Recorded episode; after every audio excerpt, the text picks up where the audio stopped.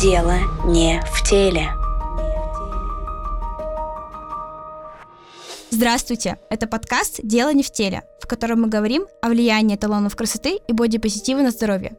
Меня зовут Эвелина Жумбровская, я волонтер-медик и ведущая этого подкаста. Сегодня у меня в гостях врач-сомнолог Денис Игоревич Бурчаков. Мы с ним обсудим, как лишний вес влияет на сон и как остановка дыхания во сне может калечить или даже убить. Вообще профессия сомнолог, она достаточно редкая такая, и у нас, вот, например, в Тюмени, хотя ну, население 850 тысяч, я проверяла, специально перед этим подкастом. У нас всего лишь три сомнолога, и то как бы это, насколько я понимаю, это только кардиоцентр у нас, э, там передовая помощь, там даже психотерапевты есть. Вот э, для того, чтобы улучшить комплектность, ну то есть э, соблюдение рекомендаций пациентов. И как бы вообще какие есть стереотипы у пациентов касательно сомнологов, боятся ли люди идти к сомнологам, и вот если человек какие-то видит проблемы во сне, там, остановки, какие есть предупреждения и как с ними бороться, чтобы улучшить эффективность лечения?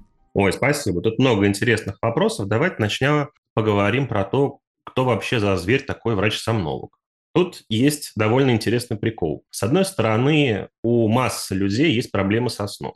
Бессонница, храп, остановки дыхания во сне. По ночам люди просыпаются и едят. По ночам у людей дергаются ноги. Ну, просто куча всего. Есть даже отдельная классификация расстройств сна в дополнение к психиатрической классификации ДСМ и просто к международной классификации болезней. То есть болезней много, но специальности сомнолог в Российской Федерации пока не существует.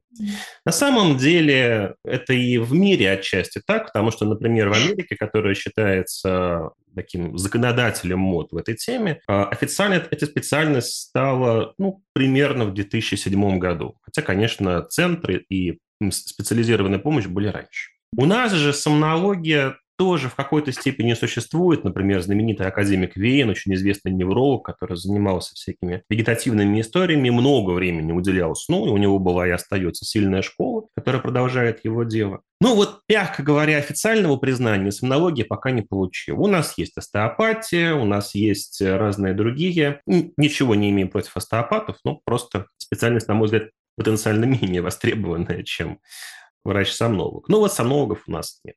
И я, честно говоря, не вижу причин, почему это в ближайшее время должно измениться, потому что, ну, это бюрократия, это Минздрав, там работают люди, которые принимают решения не очень долго, которые взвешивают массу факторов, у которых просто сейчас есть немножко другие заботы. Это что касается сомнологии как таковой. Ну, как вы понимаете, если есть спрос, есть пациенты, у которых есть проблемы со сном, то появляется и предложение. Ну, тогда кто этим будет заниматься? Тут дело какое? практически любой доктор, вот если нас сейчас слушают в том числе молодые доктора, возьмите на заметку, может получить квалификацию сомнолога. Просто в зависимости от э, базовой подготовки этого врача направление деятельности будет немножко отличаться. Ну вот возьмите меня. Я начинал как эндокринолог. И поэтому больше занимался людьми, у которых есть ожирение и нарушениями дыхания во сне у этих людей. Храпом и апноэ сна. Мы про это еще поговорим. Неврологи скорее будут заниматься бессонницами и всякими сложными неврологическими диагнозами, при которых бывают проблемы со сном. Пульмонологи, которые занимаются дыханием и легкими, больше будут фокусироваться на нарушениях дыхания и так далее. Можно, конечно, заниматься сомнологией и не имея медицинского образования. Естественно, это будет уже не клиническая медицина, а просто можно рассказывать людям о том, как правильно спать, как организовать свой режим. Правда ли, что ценность часов сна в разные периоды ночи имеет, что эта ценность бывает разной? Спойлер, нет, не особо. То есть запрос на это дело большой, и я вижу, что, например, курсы по сомнологии, которые делают некоторые из моих коллег, курсы для широкой аудитории пользуются спросом. Поэтому будет такое постепенное нативное развитие. Рано или поздно Минздрав тоже нас признает, появится и ординатура по сомнологии и так далее. Потом ее как-то будут менять, но это уже дело отдаленного будущего. У нас а, есть такая программа HPSM в Тюменском ГМУ, хотя по факту сейчас это ТМУ, но уже сила привычки такая. Вводная была программа для поступления, и там приходил мужчина тоже через Zoom и рассказывал про то, что вообще медицина — это одна из самых консервативных, в принципе, в плане ведений, поэтому, наверное, сомнологию нам придется в России долго ждать. Как минимум у нас еще общество такое более-менее традиционное, поэтому будем надеяться, через лет 25 хотя бы появится. Консерватизм медицины – это не баг, это фича. Потому что если бы медицина очень сильно бросалась за любой э, инновацией, то она бы утратила свои корни. А корни медицины – это в первую очередь внимание к пациенту. В большей степени проблема нашей медицины связана с тем, что в ней очень сильно утрачен гуманистический компонент. Мы больше работаем с заболеваниями, чем с пациентами, и нас больше интересуют анализы и сама болезнь, чем человек. А если говорить, например, о приверженности к лечению или комплаентности, как ее иногда называют, действительно, то здесь общение врача с пациентом имеет определяющую роль. И в этом отношении сомнология, наверное, стоит особняком, потому что необычайно важно пообщаться с человеком, чтобы понять, что с ним происходит. В основном потому, что если у человека, допустим, камень в мочеточнике, он очень хорошо опишет все, что с ним происходит, детально. В том числе, как он от боли лезет на стену. Но он еще прибежит. Он еще и прибежит, да. Но во сне-то мы ведь не видим, что происходит с нами. И мы не можем это описать. И часто наши близкие обращают внимание на то, что у нас проблемы со сном первыми.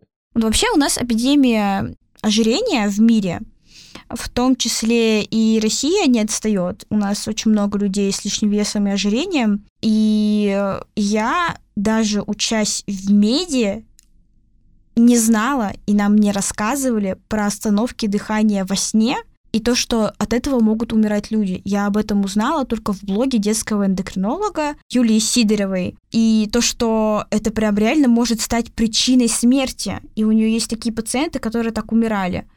И это прям главный аргумент в сторону психологов, которые говорят, что худеть ребенка ни в коем случае нельзя, это норма его развития.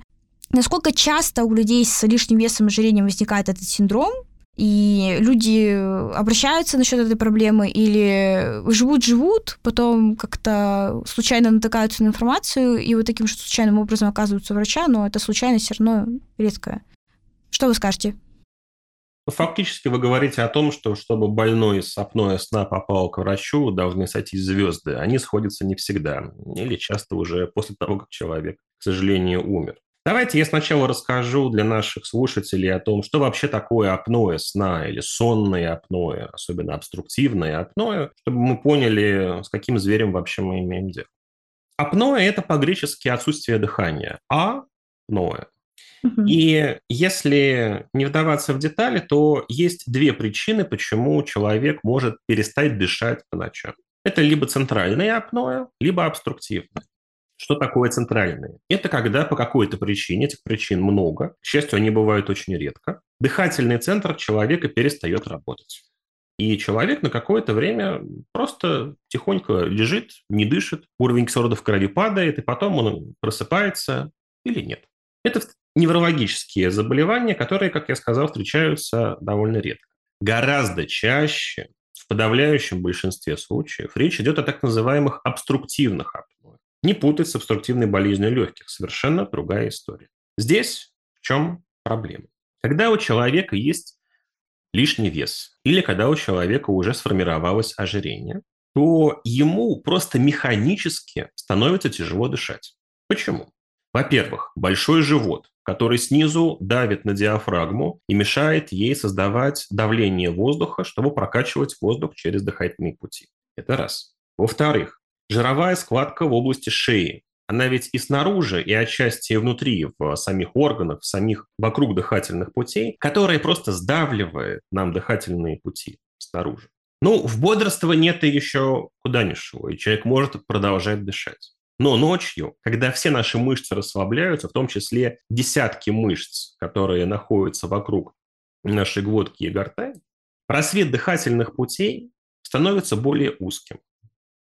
Это бывает и у здорового человека. Но вот если к этому сужению дыхательного просвета добавляется еще то, что диафрагме сложно работать, и то, что есть давление снаружи на дыхательные пути, происходит то, что неизбежно должно произойти. Проход становится узким, поток воздуха через него резко усиливается, и человек начинает храпеть. Храп – это что? Это просто вибрация язычка, то есть мягкого неба. Если открыть рот и посмотреть в зеркало, мы все его там у себя найдем, ну, у кого его не отрезали. Храп само по себе не очень приятная вещь, потому что вообще это вибрационная болезнь ротоглотки, и были исследования, которые показали, что при храпе выше вероятность атеросклероза э, сонных артерий. Но главные проблемы начинаются, когда человек засыпает еще более глубоким сном, мышцы расслабляются еще больше, и в результате просвет дыхательных путей закрывается полностью. Человек пытается вдохнуть, но не может. Что происходит дальше? В крови падает уровень кислорода, потому что дыхание остановилось. Это происходит довольно быстро, в течение буквально нескольких секунд. Организм начинает это чувствовать и начинает мозг человека в первую очередь начинает сам себя будить. Человек начинает ворочаться, дергаться, потом он резко, сильно всхрапывает, некоторое время дышит, иногда просыпается, иногда продолжает спать, ну, поворочился и снова уснул. И снова неумолимая сила затягивает его в глубокую фазу сна, он пытается хорошенько расслабиться, чтобы выспаться, и снова он задыхается, а потом еще раз, а потом еще раз. И это, конечно, большая нагрузка на сердце, почки, на легкие, да, в принципе, на весь организм. Что в результате? Человек всю ночь боролся с собственным дыханием, пытался подышать, но у него это получалось плохо. Утром у него болит голова, у него высокое давление часто, и он совершенно не выспался.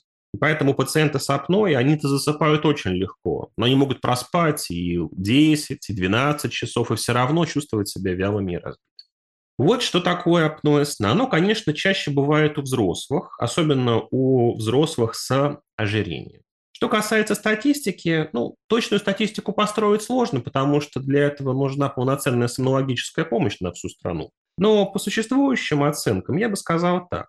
Есть такое понятие индекс массы тела, соотношение роста и веса. Я думаю, у вас на передаче оно регулярно упоминается.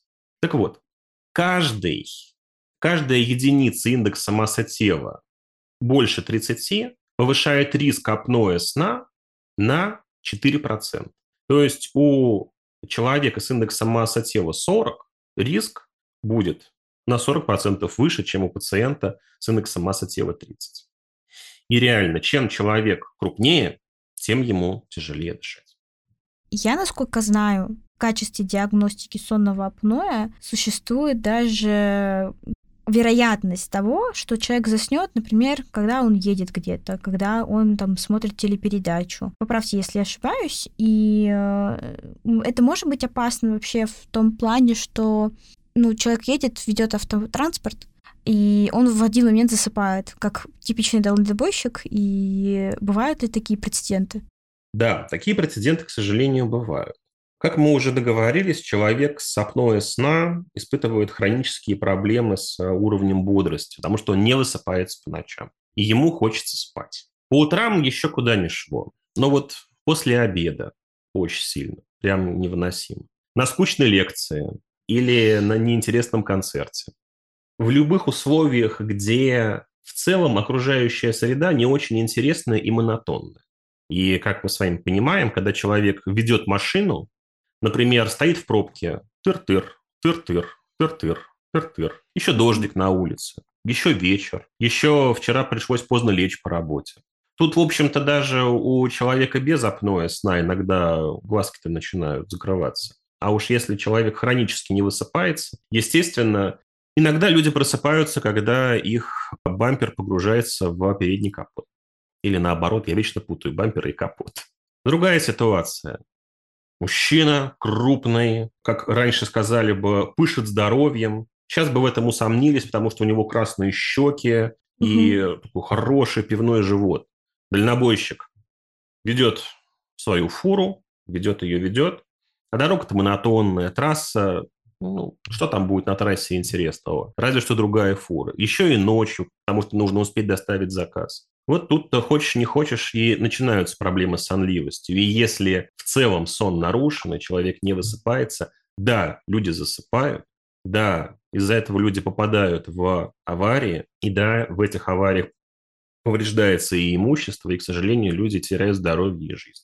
Ну, я сейчас скажу циничную вещь. Когда дальнобойщик ведет свою фуру один и ночью на трассе, ну, э, может быть, даже ему повезет, и он останется жив. Э, ну да, имущество будет потеряно. Но если это водитель автобуса, на котором дети едут в школу, если это э, не водитель, а оператор какой-нибудь технологически сложной конструкции, например, гидроэлектростанции или атомной станции, очень многие аварии в мире, отчасти и Чернобыль, отчасти авария танкера Эксон Вальдес были связаны с проблемами со сном. Иногда апноэ, чаще просто плохо организованный режим. Но, в общем, люди, которые не заботятся о своем сне, имеют тенденцию жить более грустную и более короткую жизнь. И при этом у нас нету помощи сомнолога по ОМС, я правильно понимаю? Ну, то есть вообще никак не получить. У нас нет помощи сомнолога по ОМС, потому что что такое ОМС? Это просто фактически классификатор, который связывает услуги и специальности. А ежели у нас э, нет такой специальности, то как это дело проводить? Я думаю, что в некоторых центрах, например, кардиологи, которые занимаются сомнологией, могут отдельные позиции по своей диагностике включать в, и в ОМС тоже, хотя я, я лично примеров не знаю. Но это не всегда делается, потому что сомнологическое исследование оно стоит денег, и э, сомнологи тоже должны зарабатывать. И поэтому для многих центров э, здесь коммерческий интерес идет впереди, ну, скажем так, общемедицинского и гуманитарного. А для того, чтобы организовать сомнологический центр, когда я начинал работать, нужно было от 600 тысяч до полутора миллионов рублей. Сейчас подороже, потому что оборудование и так далее. И если у тебя нет поддержки администрации, если ты это делаешь сам, то, конечно, биться с ОМС, чтобы потом от них получать начисления существенным опозданием, люди не очень хотят. Гораздо проще открыть частный сомнологический центр или открыть его ну, в таком получастном формате на базе какой-то организации медицинской и просто организовать себе поток пациентов, которые будут за это платить. Тем более, что за такое дело и заплатить не грех. А тогда как осуществляется помощь сомнолога по ОМС, в принципе, в общем, особенно при сонном апное? Давайте я расскажу, каков примерно порядок работы сомнолога. Это будет э, так выглядеть независимо от того, какая именно помощь оказывается, по ДМС, по ОМС, или если пациент за нее платит сам. Все равно есть стандарты и диагностики, и лечения, и сложившиеся подходы, которые мы используем. Давайте для начала определимся, как вообще выглядит пациент с апноэ сна. Это чаще мужчина с ожирением или Женщина с ожирением, ну, наверное, даже более выраженным. Почему? Потому что женщин а, половые гормоны, эстрогены и гистогены, которые синтезируются в яичниках, немножко защищают от нарушения дыхания во сне. Ну, как защищают? Примерно до 50 лет, потому что после завершения, после того, как функция яичников угасает, эта поддержка прекращается, и я много видел пациенток, которые привозят своих мужей а потом, когда им самим становится, ну, скажем так, больше 50 лет, тоже начинают сильно храпеть и задыхаться. Итак, это, как правило, пациент с ожирением. Довольно часто у них не очень большая нижняя челюсть. Это создает дополнительные риски для остановки дыхания. Как правило, они жалуются на то, что им хочется спать днем, или, может быть, даже они не очень обращают внимание на эту сонливость, но они в целом чувствуют, что не высыпаются, по утрам у них повышается давление. И, конечно, близкие люди довольно часто, в подавляющем, я бы сказал, в большинстве случаев говорят, мой муж храпит, и не могу, сделайте с ним что-нибудь, ну, спасите нашу семью. Иначе я разведусь. И это, правда, так работает. И были исследования, которые показывали, ну, скажем так, динамику качества жизни в семье и в супружеской подсистеме в зависимости от интенсивности храпа. Смех смехом, а когда у человека а, громкость храпа достигает громкости отбойного молотка, то любовь к нему неизбежно сталкивается с тяжелым испытанием, особенно в однокомнатной квартире.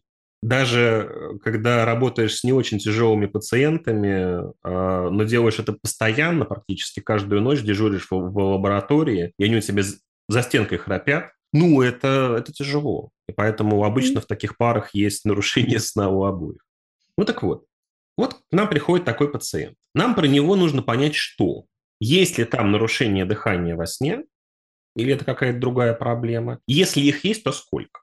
Ну, тут возникает сложность. Он же пришел к нам в бодрствующем состоянии. Мы же не можем его на полчасика усыпить и понаблюдать. Это будет не очень чистый эксперимент. Поэтому нам нужно провести какое-то ночное наблюдение. И здесь у нас есть, э, в принципе, три варианта. Вариант первый, самый сложный и самый дорогой, который называется полисомнография. Чем-то похоже на энцефалограмму. Там история какая? Человек приходит в лабораторию сна, его обвешивают датчиками, вот реально с головы до ног. И с этими датчиками он спит. Ну, у больных с апноэ сна обычно проблем уснуть нет. Как мы уже договорились, там больше проблем с тем, чтобы нормально дышать. В течение всей ночи в соседней комнате сидит техник и смотрит, как у пациента пишется движение глаз, дыхательные усилия грудной клетки, уровень кислорода в крови, некоторые параметры деятельности головного мозга, которые помогают оценить нам, в какой фазе сна он находится. И дальше из этого получается такая длинная-длинная кривая из нескольких фактически показателей, которую можно расшифровать. Раньше это делалось вручную, сейчас это делается отчасти автоматически. И мы получаем заключение. Мы видим, в какие фазы сна, в какое время, на фоне каких процессов у человека что происходит с давлением, с пульсом и, главное, с дыханием. Очень информативно, сложно, потому что человеку нужно в лаборатории переночевать. Это не рутинное обследование. И дорого. Полисомнография, ну, если вот так грубо, от 10 до 15-20 тысяч. Особенно если мы еще столкнулись с тревожным пациентом, который ну никак не может уснуть в первую ночь, поэтому мы говорим, ладно, дружище, тебе нужно одну ночь поспать просто без датчиков, а вторую ночь уже с датчиками. Поэтому, как вы понимаете, полисонография – дело вроде бы хорошее, но вот такого широкого-широкого распространения она не находит. Еще и потому, что стараются, если и открывать, то открывать все-таки в стационарах, там, где, если у пациента что-то будет ночью не очень хорошее, допустим, нарушение ритма, можно было быстренько его взять и отвести в реанимацию. И, в общем, полисомнография нужна сейчас либо для очень сложных пациентов, либо для пациентов, где просто непонятно, что происходит с человеком, потому что апноэ сна может протекать совместно с другими заболеваниями, нарушениями сна тоже. Если это не полисомнография, если, если чего попроще поискать, для этого есть так называемый кардиореспираторный мониторинг, то есть в переводе на человеческий язык мониторинг, наблюдение за дыханием и функцией сердца. Это более простая история. Человек приходит к доктору, доктор его смотрит, выдает ему с собой аппаратик. Этот аппарат человек уносит к себе домой, и дом перед сном сам или с помощью близких людей надевает его. Там обычно есть конюлька, которая вставляется в нос, какой-нибудь датчик храпа и иногда ремешок для того, чтобы оценивать интенсивность движения грудной клетки. Ну и, конечно, пульсоксиметр. После ковида все знают, что такое пульсоксиметр. Но если обычно используется пульсоксиметр, который просто померил и забыл, то здесь это умный пульсоксиметр, который будет в течение 7-8 часов ночного сна писать вот уровень кислорода в крови.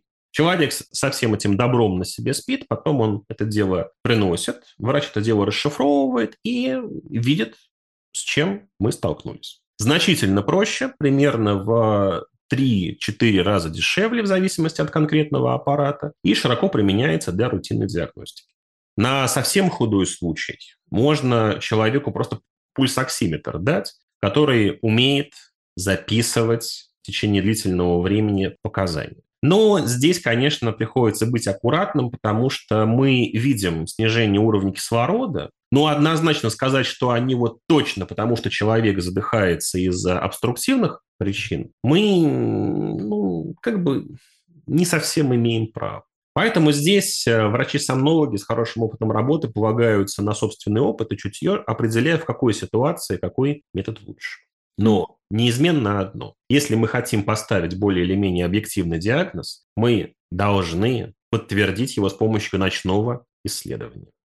Есть, конечно, и некоторые суррогаты. Например, можно ввести человека в медикаментозный сон и посмотреть, что у него на этом фоне происходит. Но все-таки медикаментозный сон – это штука не самая безопасная, и поэтому значительно проще провести без всяких медикаментов обычное ночное исследование. А, ну, еще и показания меняются. Там же, например, вот если брать бензодиазепины, там меняется структура сна полностью архитектура самого сна, поэтому это тоже будет не совсем информативно. Вот. Насколько дорого лечиться у сомнолога с сонным апноэ? Есть сценарий благоприятный. Вот толстенький мужчина приходит к доктору и говорит, доктор, я храплю, мне кажется, я задыхаюсь по ночам, и доктор делает ему ночное исследование и видит, что ну, там есть на пол копейки нарушение дыхания, вот. И, может быть, даже не на пол копейки, а какие-то и более выраженные. Но, в общем, если этого товарища попросить оптимизировать свое питание физическую нагрузку, то на этом фоне нарушения дыхания уйдут. Это так называемая легкая степень тяжести апноэ сна, когда мы стараемся не, не сильно вмешиваться и говорим, давайте начнем с поведенческой модификации и снижения веса. Под легкой степенью мы, мы подразумеваем, когда количество нарушений дыхания во сне ночью в среднем от 5 до 15, ну, вернее, до 14,9. Если этих нарушений от 15 до 30, то мы имеем дело с апноэ сна средней, степени тяжести. И здесь мы оцениваем, насколько у человека нарушен сон, какая у него сонливость, э, какие у него есть риски с точки зрения сердца и сосудов. И если мы видим, что риски есть, и дыхание нужно чинить не постепенно с помощью снижения веса, а быстро, то встает вопрос о СИПАП-терапии. Забегая вперед, скажу, что при тяжелых формах апноэ сна мы в большинстве случаев будем использовать СИПАП. Что такое СИПАП, вы меня спросите? Это довольно забавная вещь. История этого исследования такова. Был такой замечательный сомнолог, который видел этих пациентов, который понимал, что с ними происходит, и решил, а что, если я возьму компрессор, который будет нагнетать воздух в дыхательные пути, чтобы их дыхательные пути ночью не закрывались, и они могли нормально дышать. Отличная же идея. Он одолжил у мамы старый пылесос, поковырялся в настройках, так, чтобы пылесос не забирал воздух в себя, а дул обратно. Ну, конечно, смягчил, чтобы человека этим потоком воздуха не удушить, пристроил к э, своему оборудованию, и оказалось, что это очень хорошо работает. Если взять компрессор со шлангом и маской, и эту маску надеть человеку на лицо, и через этот компрессор подавать воздух под давлением, то дыхательные пути, про которые мы говорили в самом начале, не закрываются. И человеку, ну да, с некоторыми сложностями, но получается нормально дышать. Человек начинает нормально дышать, он может поспать хорошим глубоким сном, нормально расслабиться, нормально выспаться и утром чувствовать себя mm-hmm. значительно веселее.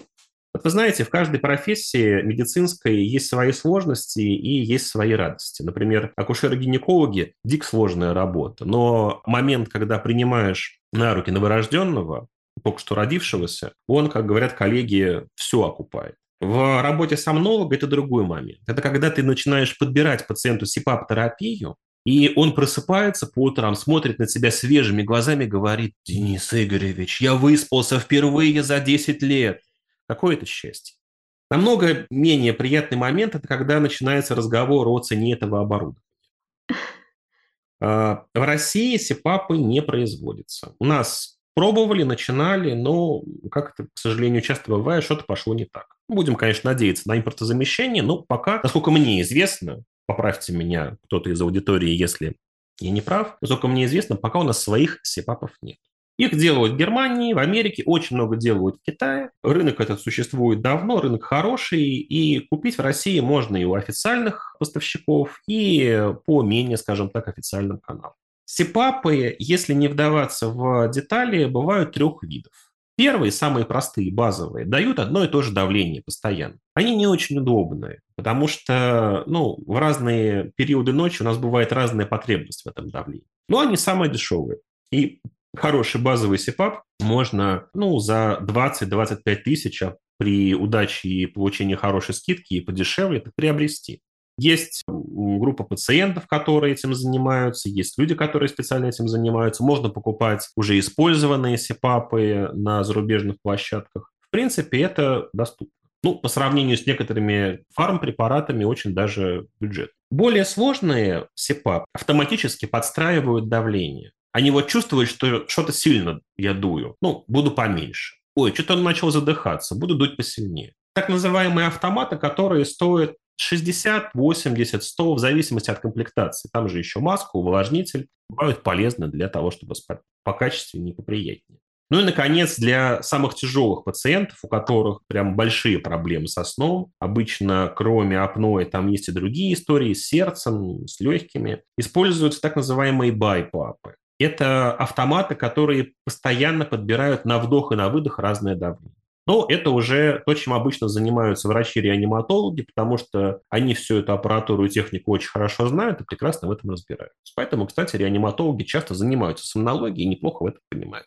Байпапы могут стоить, ну, уж точно больше 100, но, в общем, там в зависимости от комплектации, потребности в кислородном концентраторе, который тоже иногда бывает, стоимость лечения, ну, может быть, довольно высокой. Но я могу сказать так. Инвестиции в диагностику и оборудование по поводу нарушения дыхания во сне очень сильно окупаются, потому что качество жизни вырастает ну, просто монументально.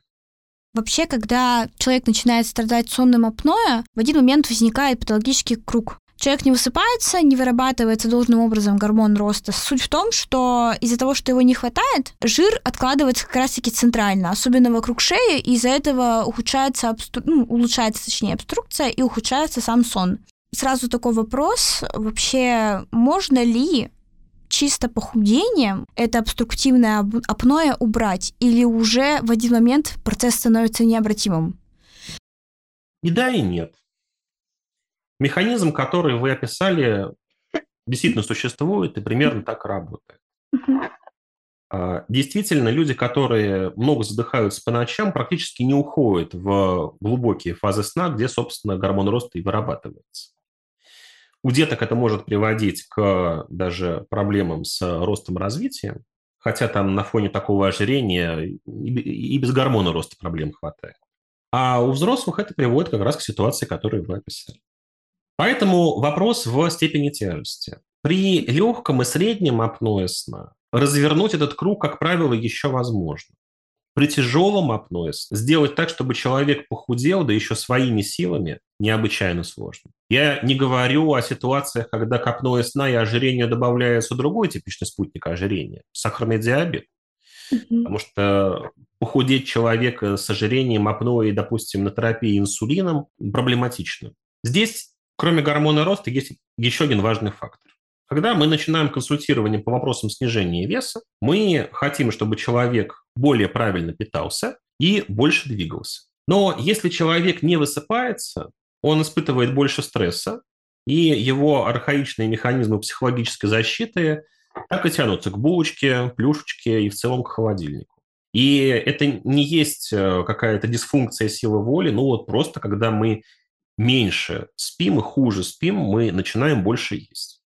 Есть такое старое студенческое правило, можно не выспаться или не поесть, но нельзя это делать одновременно. Второй момент.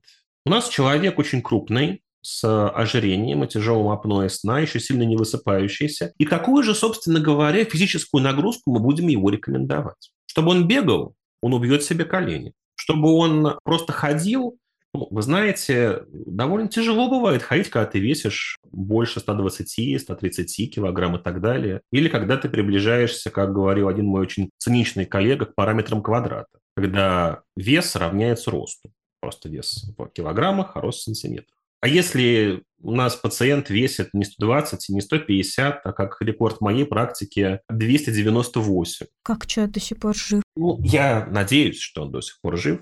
Это, конечно, зрелище очень впечатляющее. Таких пациентов мы не видим на улице, потому что на улицу они не выходят. Бедные люди. И поэтому вот здесь как раз нам на помощь при тяжелом апное сна приходит бариатрическая хирургия, потому что там иногда у нас ну, нет другого пути. Я не считаю, что оперировать нужно ожирение вообще по любому поводу. У меня в этом отношении подход довольно консервативный. Но если мы понимаем, что медикаментозные и поведенческие методы лечения ожирения не сработают, а при апное сна они работают хуже и менее эффективно, то да, хирургия может человек спасти. Но перед хирургией все-таки бывает полезно хотя бы попробовать назначить СИПАП-терапию, потому что в моей практике были потрясающие случаи. Ложится пациент с ожирением в стационар как раз вот за 2-3 дня до того, как, как я ухожу в отпуск. Я ему делаю полисомнографию, подбираю ему СИПАП и оставляю ему СИПАП, была такая возможность, до момента выписки. Ухожу в отпуск, уезжаю на 10 дней, возвращаюсь, как раз прошло две недели, пока его обследовали и лечили. Я захожу в палату, где Петров? И смотрю, мужики сидят и смеются надо мной. Говорю, где Петров, он выписался, что ли? Тут он поднимается и говорит, так вот же я, Денис Игоревич, вы что, не узнали меня? А я реально его не узнал. Человек за две недели похудел на 10 килограмм. Практически только на сипап-терапии. Потому что модификация питания и физические нагрузки, да, это тоже немножко было, но это гораздо более длительная история. А здесь, ну вот, прямо сдулся, в хорошем смысле. Поэтому СИПАП-терапия на самом деле при тяжелых формах апноэ сна здорово помогает сбросить вес, просто за счет нормализации и повышения качества сна. Но, к сожалению, срабатывает не всегда. В тяжелых случаях нам приходится прибегать к более радикальным методам.